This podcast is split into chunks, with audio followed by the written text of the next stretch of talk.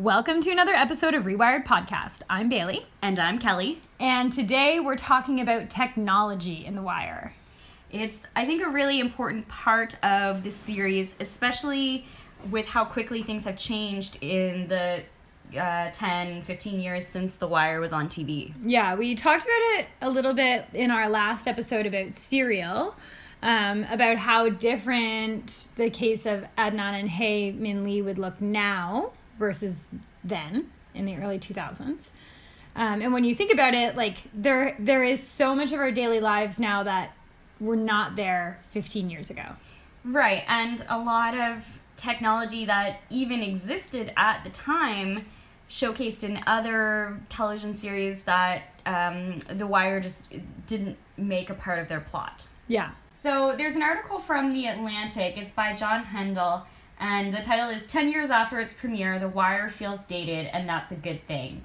And his subtitle is The HBO Show is a Valuable Artifact from the Post 9 11 Pre Social Media Revolution Era. And we should say this uh, article was written in 2012. Right. So even more has changed since 2012, but I think he's picking up on the point that The Wire existed in a really slim time frame pre social media, but really just on the cusp, um, and especially getting more and more into cell phones being commonplace. Right. And I think it was a time too when technology was still new enough that it was inaccessible.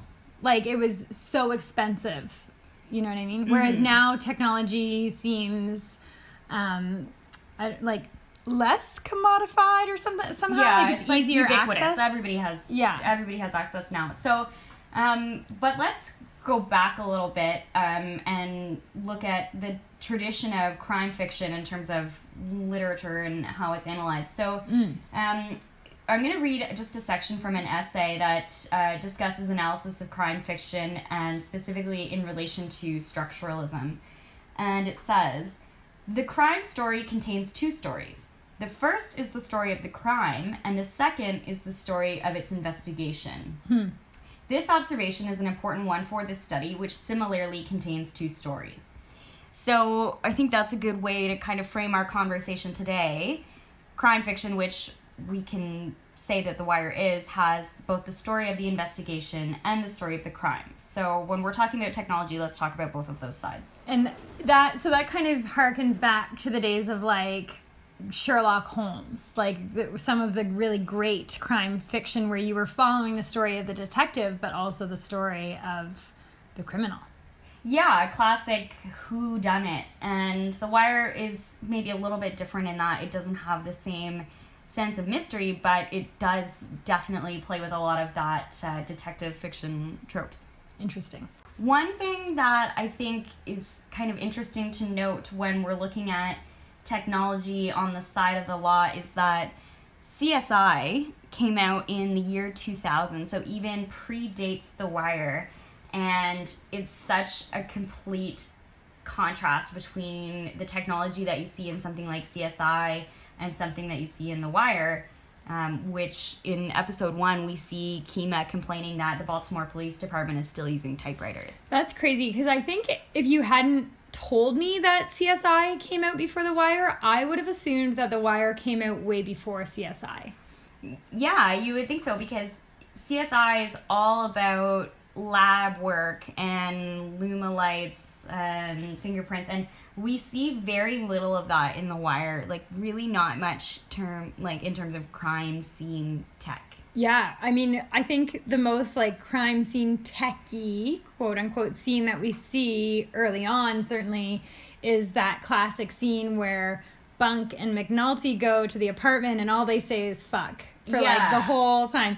That's a great scene. it's a great scene i almost think that we should listen to it but then at the same time you won't get anything out of it because the visuals are so important Yeah, exactly.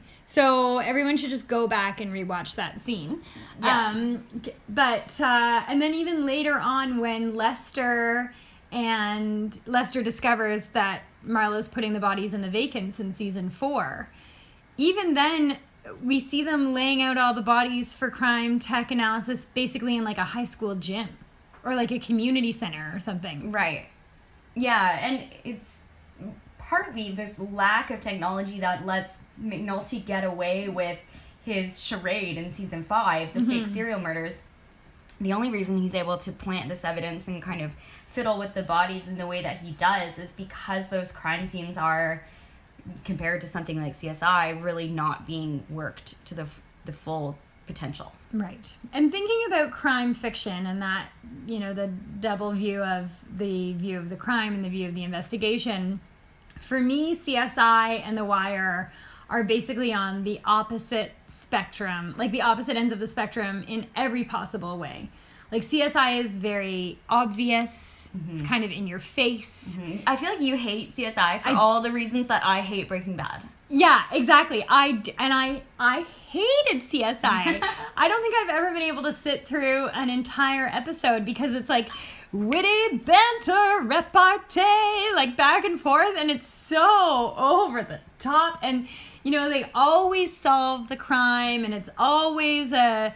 It's, it's like a grown up version of Scooby Doo where it's like I would have gotten away with it if it wasn't Yeah. for you rascally kids or That's, whatever. that's a good analogy, the Scooby Doo one. That's one of the things that makes CSI easy viewing, I guess, for the general public, and Yeah. probably why it blew up so as much as it did was because everything gets solved in 43 minutes. And exactly. um, it's just, it's a lot easier than.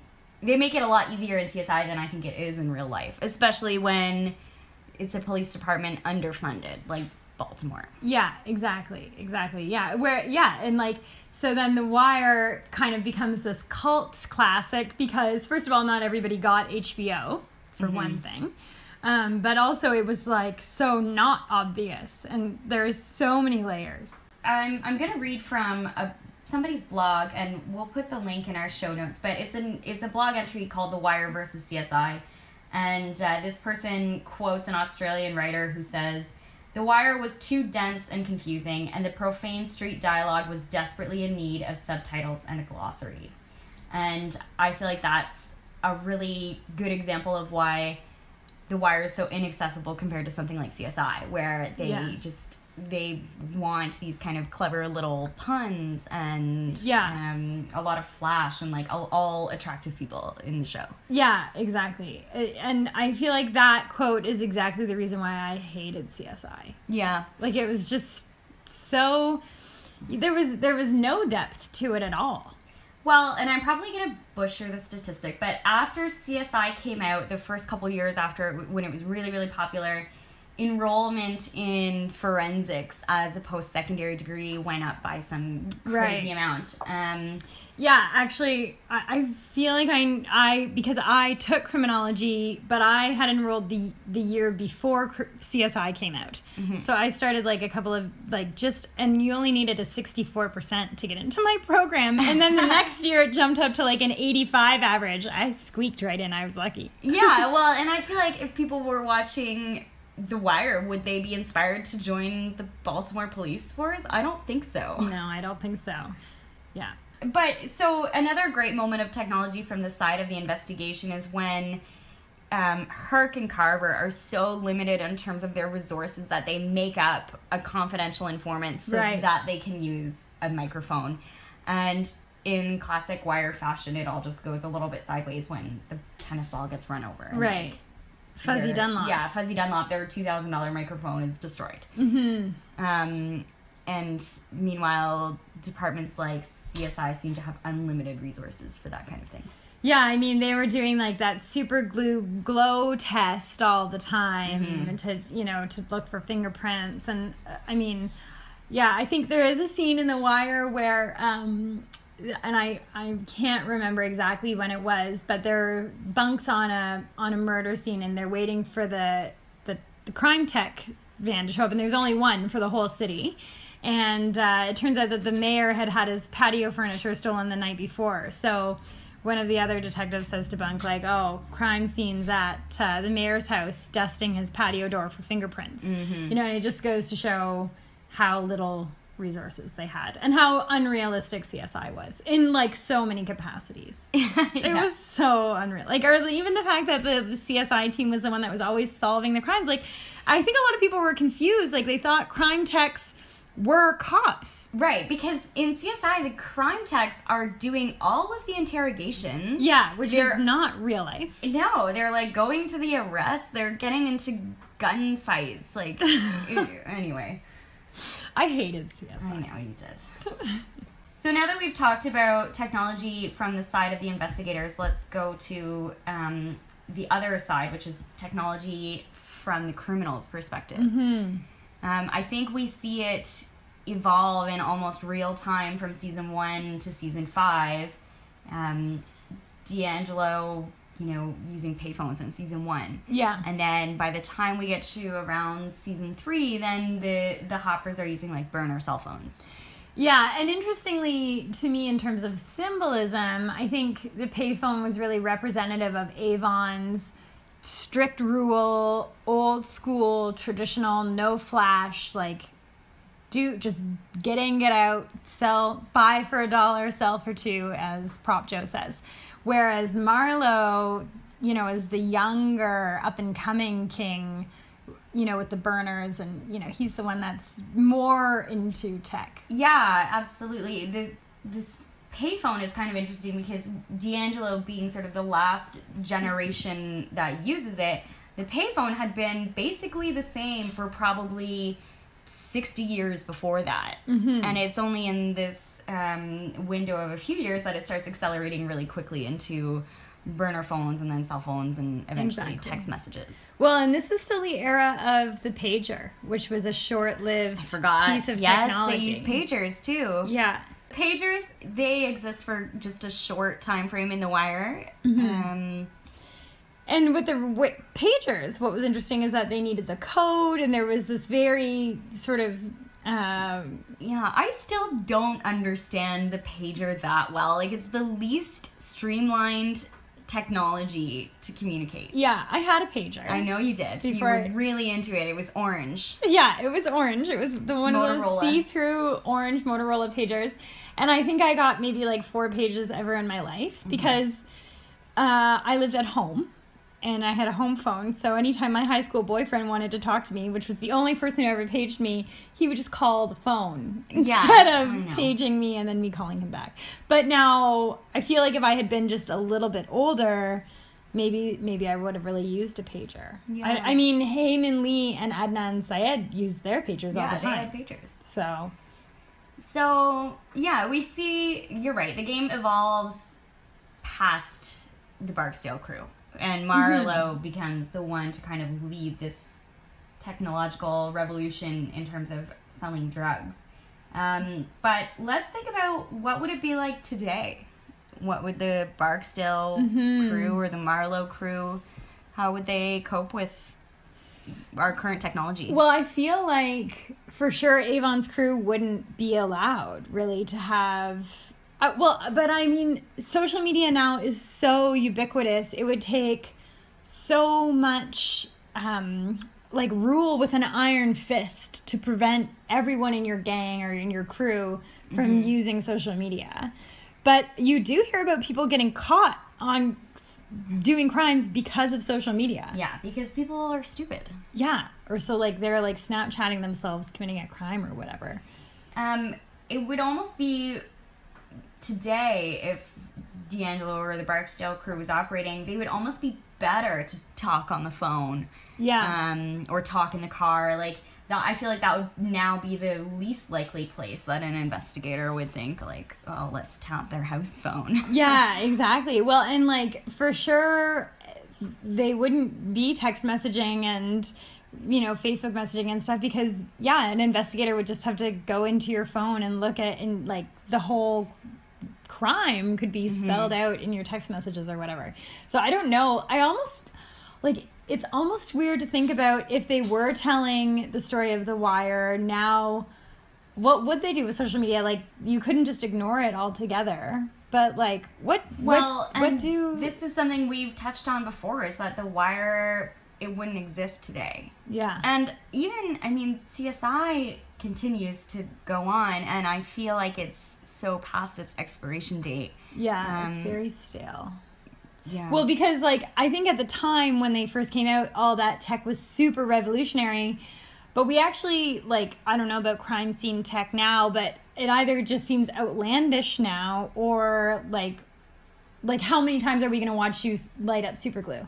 Well, exactly. And um, Chuck Klosterman, who's one of my favorite writers, he kind of makes this point about film and says that film being one of the slowest mediums in terms of art production is kind of the last comment on its its period in time that it is made. Oh. Um, and maybe television's kind of similar in that way. So by the time CSI, you know, the end of the season reaches us, they're already six months behind what's current. That's true. Um, Yeah. And so maybe The Wire has that advantage in terms of they go back to that original detective story, crime fiction motive. Um, Just true good old motive, interrogation. Yeah. yeah like Yeah. And there's been other crime shows since then, but they haven't really. Well, speaking of technology, here's a great example. Criminal Minds. Yeah. I hate Criminal Minds. I used to like it. I used to like it too. I haven't And watched it in a long time. I don't like it anymore, and the reason why is because every single episode would end with Garcia, the mm-hmm. computer gal, yeah, yeah. suddenly just like finding something in a database and solving the case. Yeah. And it's like in the last five minutes, Garcia calls up Derek Morgan and goes, I found it. He like lives at such and such, and he, you know, Yeah, and the- it's like he has like one obscure detail about his past that she dug up in a computer database, and that's what cracks the case. Yeah, and I think in time, watching that kind of technology play out over and over again on screen is not interesting. It's Right. more interesting to see character like McNulty, Freeman, Pryzbylewski. Like that's Yes. more interesting. And I think something that CSI and Criminal Minds have in common that makes them very different from The Wire is that they followed a formula and there was always a conclusion at the end of the episode. Mm-hmm. So, where Breaking Bad can be put in the category of The Wire, where it was not formulaic in that way, and the episodes were cliffhangers, and mm-hmm. like it did really delve deep. Whereas, like, I mean, we know a little bit about the personal lives of the CSI crew and the Criminal Minds crew, but not really very much. Yeah, it's it's kind of the ABC plot. You know, you have the A story, which is the major crime, and then maybe there's the B story, something going on with Sarah and Grissom, and then they have the C story, which is, you know, maybe they got a new piece of lab equipment, and we might see that again in three weeks. Like mm-hmm. it's it's very repetitive. Yeah. I don't know. What do you, so do you think Marlowe would embrace tech today? Like, do you think his crew would all be on Snapchat and Instagram and Facebook Live? No, I don't think so. I think they're so low profile because remember Marlowe would just only meet people standing in the park. Yeah, that's true. He didn't even. He was- He didn't even really. Well, he had a phone, but he didn't talk business on his No. phone either. He was only like talk business in open air. Yeah, it does say something about us that we're like wondering how criminal enterprise is carried out today. Like, obviously, there are drug dealers today. Right. I know, We're like and- so removed from it. We're like, how does Definitely, it happen? Definitely there's you know there's drugs in Baltimore, there's drugs in Ottawa, and these things are are going on around us. But Yeah. I don't know the first thing about it. and I don't know what they're doing with their social media, except that I know that if I put in like to Kijiji, like, you know, looking for drugs, I think I would be in trouble. yeah, Now, that does, though, in my mind, bring up an interesting point about season two, about the, the girls and the selling of women. I mean, I think that technology has certainly made that much easier. in With- terms of With like solvability. back back pages. oh yes, Craigslist. Craigslist, Kijiji, tons of sites. It's it's a lot easier to traffic human beings Yeah. now. I think. Yeah. Like McNulty would have never had to make the phone call with the code and all that. He could have just gone onto back pages, you know. Yeah, Typed in- typed something in and you know gotten solved Exactly. an. So Exactly.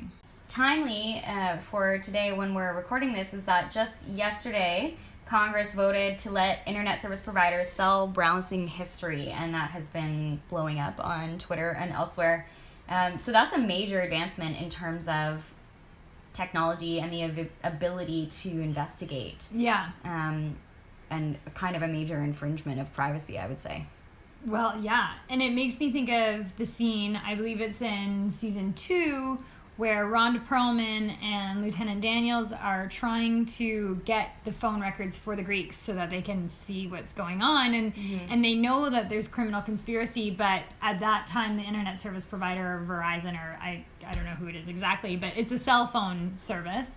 They don't have to give them anything. And they're saying you know it's an infringement on our client's privacy. And you know they have to go through this whole rigmarole to get access to the greek uh, text messages and then they finally do and they're all in greek which is hilarious Right. So- Yeah. Yeah. There's or like a- in cyrillic or something i don't There's know an ongoing tension in the wire and just in general in the world between in investigating something thoroughly and also not infringing on civilian privacy. yeah Uh, Totally. And another reason why CSI just doesn't have that depth is they don't get anywhere near that. I don't think no not at all they just have access to whatever. Yeah, I mean, I guess Criminal Minds kind of does in that it's always Garcia who's like digging through. But I mean, to me, her setup seems so fictionalized anyway. Like, there's, you know, 14 monitors and she's like got all this automated stuff happening where she's just tracking people. I don't know. It doesn't seem realistic to No, none of it seems realistic. we have such strong opinions about shows that aren't The Wire. well, there are new advancements being made in terms of um, keeping a, a balance, I would say, between power on the civilian side, power on the investigation side. Um, and one of those that you mentioned is body cameras, dash cameras. yeah. Um, and maybe that's something that's important. You know, the more documentation and and um, Accountability. accountability that you have, the better. Yeah, which yeah, it's about transparency and accountability. I think yeah, I mean, when we think about what's happened in the American states uh, in the last you know few years, and even in Canada to to some degree as well. Would Herc and Carver have been able to get away with their basically like police brutality? Especially, I'm thinking of that one of the very first scenes where Prezbo cold cocks the kid. Yes, such a well, it's a hard scene to watch, but it's an important scene. And then Daniel's saying who cold cocked the kid, Yeah. and then Pryzbylewski says he pissed me off, and then Daniel said, "No, Officer Pryzbylewski, he did not piss you off. He made you feel fear for your safety and that of your fellow officers. Exactly. So you hit him with your baton, Service not your ser- not the yeah. butt of your service Yeah. weapon, and." That was a really eye-opening scene. Just how deeply that thin blue line goes. Exactly. I mean, Daniels doesn't even like Pryzbylewski, Exactly. but he will he will step in and make sure that there's no Yeah, trouble. he even says to them, practice. yeah practice. If you mess this up with internal affairs, I yeah. can't help you. Exactly. Um, and yeah, so and body cams, dash cams, those are uh, I think important pieces of technology Well, and even forward. even thinking about you know some of those scenes, you know, and now if that cold cock scene had happened, all somebody would have to do is open up their Facebook Live and Yeah. just start live streaming it. Um, or you know some of the, the police brutality like just if body cameras were a thing that the uh, baltimore police were having to participate in back then you know how how would policing look Well, and how would it affect their resourcing? I mean, remember in season five when they can't pay out their overtime, and then they also say, you know, no advancements on the cars. The cars stay in the condition they're in. There's only one car to go around. yeah Um, what do they do when they have to start paying for things that uh, in, increase accountability? Yeah. it's an interesting question. There's also been some other uh, really interesting advances in terms, like there's, I was reading about these smart guns, which only will fire through fingerprint ID. So, you know, benefit is like kids aren't accidentally shooting their brothers and sisters or parents with their parents' guns. Mm-hmm. Um, but on the other hand, uh, like then the downside is, it, yeah, the downside is that then when somebody needs to use it in an emergency and they can't, then yeah. you know why is it there in the first place? I can barely get my Touch ID to work when I get out of the shower. Well, same. If my hands are like remotely cold, I can't open my phone. So I don't really. I don't. I don't know. I mean, we don't even have guns in Canada, really. So um anyway so so yeah so i think policing now the resources even still of a of a low income city police department it just would be so different in terms of civilian oversight and accountability and the measures that you know, imagine imagine like Bodie could tweet about the experience that he had with the police. Yeah. You know? Um, and I mean, if, if it becomes mandatory, you know, you find the money.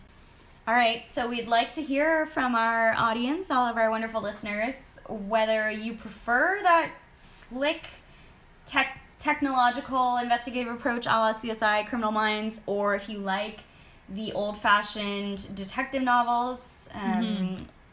True detective. even. Yeah, true detective novels, um, whodunit mysteries, and where do you see technology playing a role in The Wire?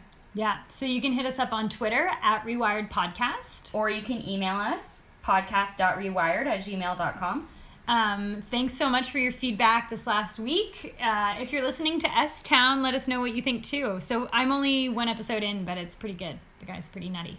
I haven't started it yet, but I look forward to it. So tell us what you think about that. You know, just tell us tell us all your thoughts. Yeah, we uh, we love getting tweets, and it's it's been so wonderful having these uh, conversations with you all. Also, this is episode 10. We're doing 12 seasons this, or sorry, 12 episodes this season.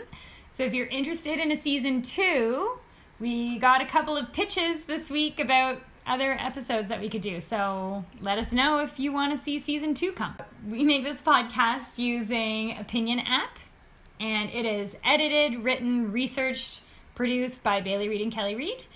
And our theme music is by Flo Florg, and you can find that on SoundCloud as a remix of Tom Waits' Way Down in the Hole.